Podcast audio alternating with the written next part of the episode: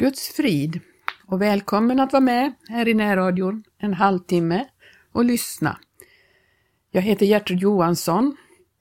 Vi hörde Kristina Imsen sjunga. Jag har valt att göra sällskap med Guds enkla vandringsmän. Det må kosta vad det vill, men jag vill hem till himmelen. Vi som är frälsta, vi vet att Jesus snart ska komma, hämta oss hem till himmelen. Och vi lever nu i hösten, alltså det har blivit höst. Tiden har gått fort det här året, vi är inne på det sista kvartalet i det här året och löven faller ifrån träden och vi ser hur fort ett år går. Och så är det på det andliga området, vi ser att tiden går så fort, tiden är sen nu och vi väntar Jesus. Jag har tänkt på ett ord som står i Lukas 21. Där talar Jesus till sina lärjungar, till de som lyssnar, och han talar om mycket olika tecken för tidens tecken talar han om. I vers 7 så frågar de honom: Mästare, när ska detta ske och vad blir tecknet till att tiden är inne då detta kommer att ske? Och då säger han: Se till att ni inte blir förvillade, ty många ska komma under mitt namn och säga det är jag och tiden är nära, men följ dem icke. Men det ord som jag har tänkt, det är i Lukas 21, men det är i slutet av det här kapitlet där Jesus har talat om alla de här olika tecknen som finns. Han talar om att det är många som kommer och förvillar och att det ska bli jordbävningar, hungersnöd, farsoter och syner som ska visa sig på himmelen och det ska ske tecken i solen och månen och stjärnorna, och ångest ska komma över folken och som de ska stå rådlösa vid havets och vågornas stån. Och det handlar ju om vågorna i folkhavet. Allt det här har Jesus talat om. Och så säger han i slutet på det här kapitlet, och där har vi ett ord som jag har verkligen tänkt på så här. Han säger så här, och det är ett tröstens ord i vers 33. Himmel och jord ska förgås, men mina ord ska aldrig förgås. Det är väl fantastiskt. Vi vet att det finns någonting som inte ska förgås. Allt det andra är förgängligt, det kommer att förgås. Men hans ord ska aldrig förgås. Vad viktigt att du och jag bygger våra liv på Guds ord. Och så fortsätter vi där i vers 34. Men tag er tillvara för att låta era hjärtan förtyngas av omåttlighet och dryckenskap och timliga omsorger, så att den dagen kommer på er oförtänkt. Ty så som en snara ska den komma över hela jordens alla inbyggare. Men vaka allt jämt och bedjen att ni må kunna undfly allt detta som ska komma och kunna bestå inför människosonen. Och det är just det här ordet jag har tänkt på, att bestå. Det är ju så här att eftersom Jesus säger de här orden så förstår vi att det finns saker som kan ske. Vi kan inte tänka bara så här att jag är ju frälst och nu är allt gott och väl och jag har min försäkring att jag kommer till himlen, att jag är redo när han kommer. Så är det inte, för Jesus varnar ju, han säger ju de här orden för att vi behöver de orden. Att tag er tillvara, säger han. Det handlar om att du och jag ska bestå. Alltså det är inte givet att vi består inför honom, och vad allvarligt det är. Jag vill gärna tala så att du får ett hopp, och det är det jag vill göra genom att peka på det här, att hans ord ska aldrig förgå. Och då är det ju så viktigt att du och jag tar till oss hans ord, så att hans ord gör ett verk i dig och mig.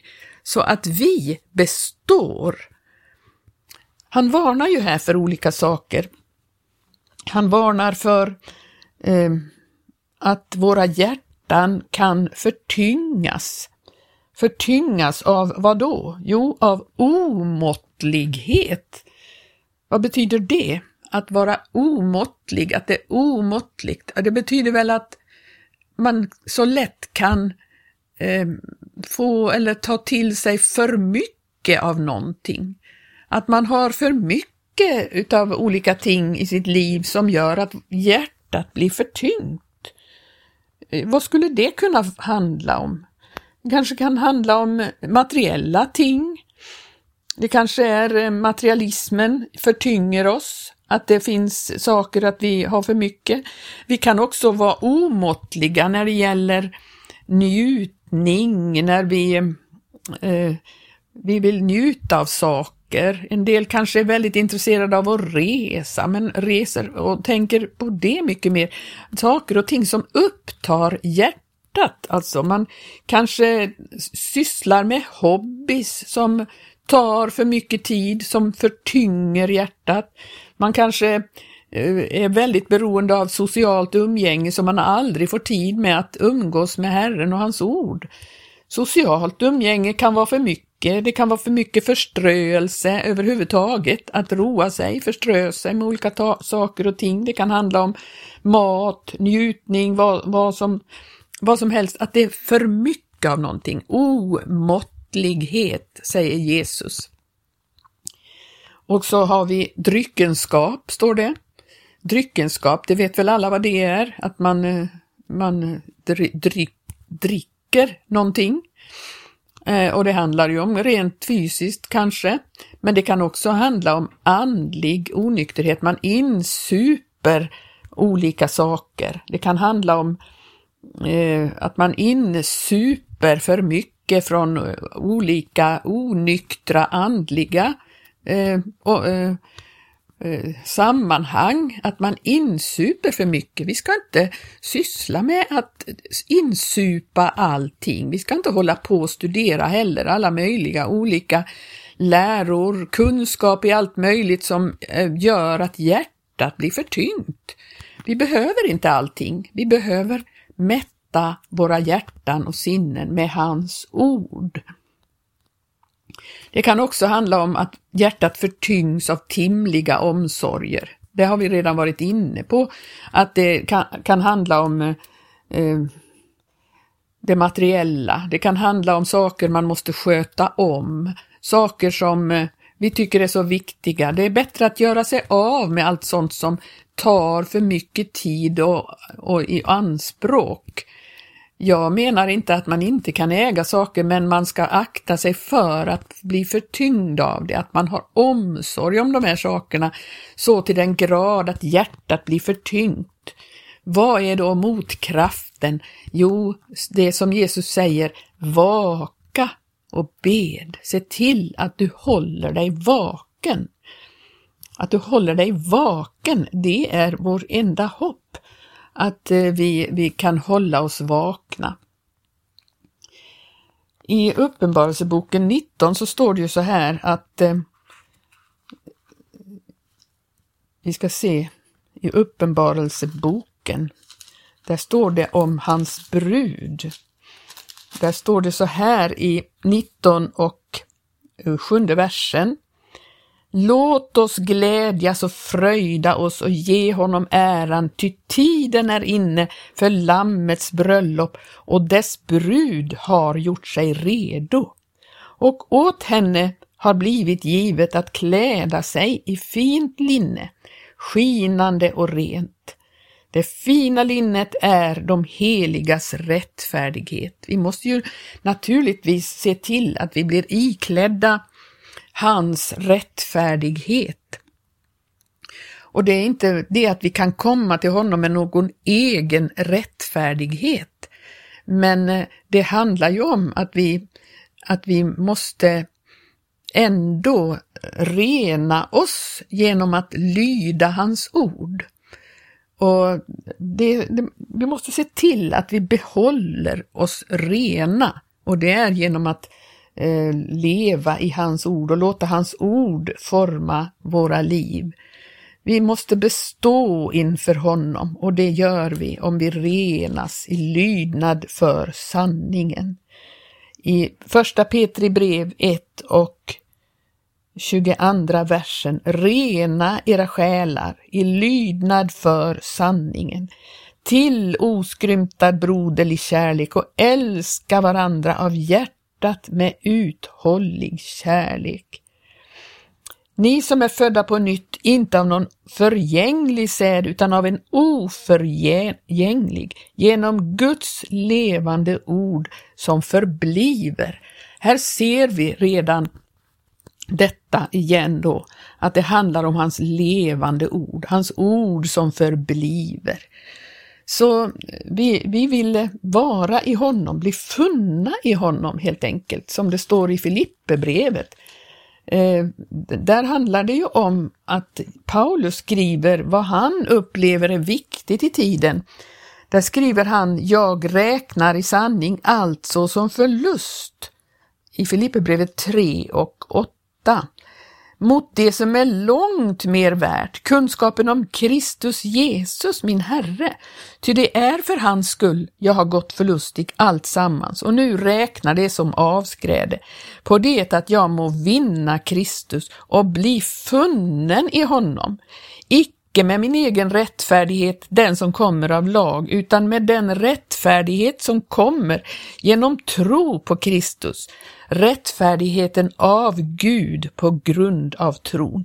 Ty jag vill lära känna honom och hans uppståndelses kraft, och få känna delaktighet i hans lidanden, i det jag blir honom lik genom en död sådan som hans, om jag så skulle kunna nå fram till uppståndelsen från de döda. Han längtar så efter att lära känna Jesus, att lära känna honom mer än han redan gör. Så viktigt att du och jag också får den här längtan av att lära känna honom. För det är ju det som står i Lukas 21 i början där, om de 10 jungfrurna.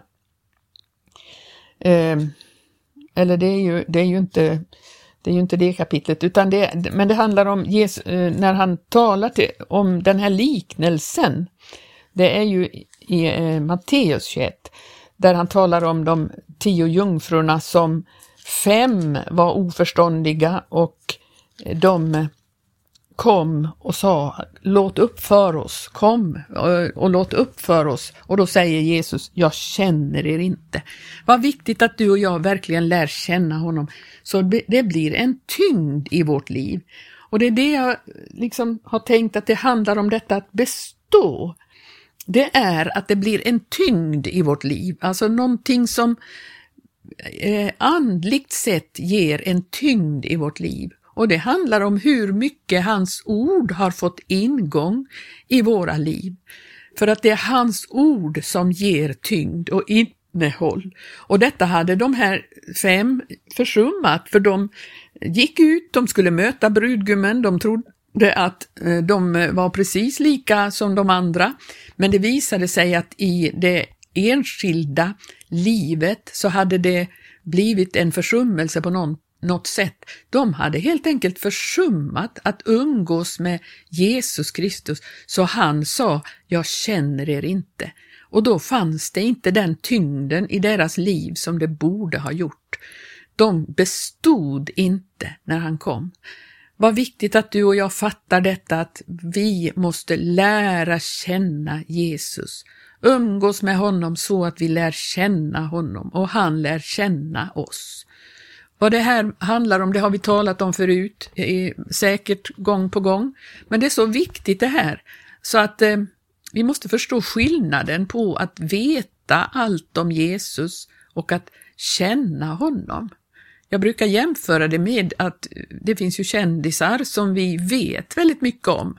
Om man tänker sig vår kung och kungahus, drottningen, kung Carl Gustav och Silvia. Vi vet väldigt mycket om dem. Vi har sett dem på bilder, vi ser och vi kan läsa om vad de säger och höra det ibland, deras tal. Och vi tycker att vi vet väldigt mycket om dem, men vi känner dem inte. Och de känner inte oss. På samma sätt kan det vara med Jesus, att människor tycker att man vet allt om Jesus, men Jesus känner oss inte, därför att vi har inte talat med honom, vi har inte umgåtts med honom. Våra hjärtan har blivit förtyngda av så mycket annat, så den sidan i våra liv har vi försummat. Vi lever i en väldigt svår tid där det är så mycket som upptar sinnet och hjärtat, och det är så lätt att bli fast i allt möjligt. Och så kommer det människor också som predikar då en annan Jesus. En Jesus där det är liksom allt är på något sätt tillåtet. Det finns inga gränser. Naturligtvis finns det gränser mellan Guds rike och världen. Det måste synas gränser. Det måste finnas gränser. Och det visar sig i den frukt som visar sig i dig och mig. Vad är det vi utstrålar? Vad är det som visar sig där vi går fram? Är det Guds rike som strålar fram? Eller är det världen som strålar fram på alla sätt? Vi kan bekänna att vi är kristna och allting, men om man tittar och ser på livet så ser man att det finns ingen skillnad i det livet mot vad det alla andra i världen gör och är och ser ut. Det finns skillnader där, och det handlar inte om att ta till sig lagiskhet, lagar eller någonting sånt, utan det handlar om vad är det som formar livet. Är det Guds ord eller är det världens värderingar som i allt formar våra liv? Så att vi sysslar med allt som världen gör, vi utstrålar allt det världen gör, och det visar sig då att ja, men då har vi inte lärt känna honom. För om vi lär känna honom, då vill vi behaga honom på alla plan, på alla sätt, och vi blir ganska ointresserade utav vad världen har för utbud, och då låter inte vi världens allt utbud forma våra liv. Och nu ska jag läsa psalm 1. Det är en oerhörd psalm. Och där står det så här. Säll är den man som icke vandrar i de ogudaktigas råd och icke träder in på syndares väg, ej heller sitter där bespottare sitta. Ja, var vandrar vi? Var träder vi in? Och var sitter vi? Sitter vi tillsammans med alla andra på deras platser? Ja, utan istället då i vers 2. Utan har sin lust i Herrens lag och tänker på hans lag både dag och natt. Hans lag, det handlar ju om hans ord, hans bud, hans budskap till oss. Och om vi tar till oss det, har vår lust i det, vi vill höra vad Herren säger, vi vill veta mer om honom, vi vill lära känna honom, som Paulus sa. Han är som ett träd planterat vid vattenbäckar, vilket bär sin frukt i sin tid och vars löv icke vissna, och allt vad han gör det lyckas väl. Icke så de ogudaktiga, utan de är som agnar som vinden bortför. Därför ska de ogudaktiga icke bestå i domen. Ej heller syndarna i de rättfärdigas församling, ty Herren känner de rättfärdigas väg, men de ogudaktigas väg förgås. Här talar psalmisten om att de är ogudaktiga, helt enkelt därför att de har inte det umgänget med Gud. Och då blir de som agnar. Är det någon av er som vet hur agnar ser ut? Det är liksom skalet på säden. Och när man ser agnar så kan det se ut som det är säd. Men blåser man på det så bara försvinner det. Det liksom far iväg, därför det finns ingen tyngd i det. Nej, säden har tyngd. Det blåser inte iväg. Det ser likadant ut som agnarna, men är fyllda med någonting. Och det är ju de som har tagit till sig Guds ord och låtit det bli ett innehåll i deras liv som får tyngd inför Gud. Och då består de i domen, precis som det står. De består i domen. Ty Herren känner de rättfärdigas väg och de ogudaktigas väg förgås.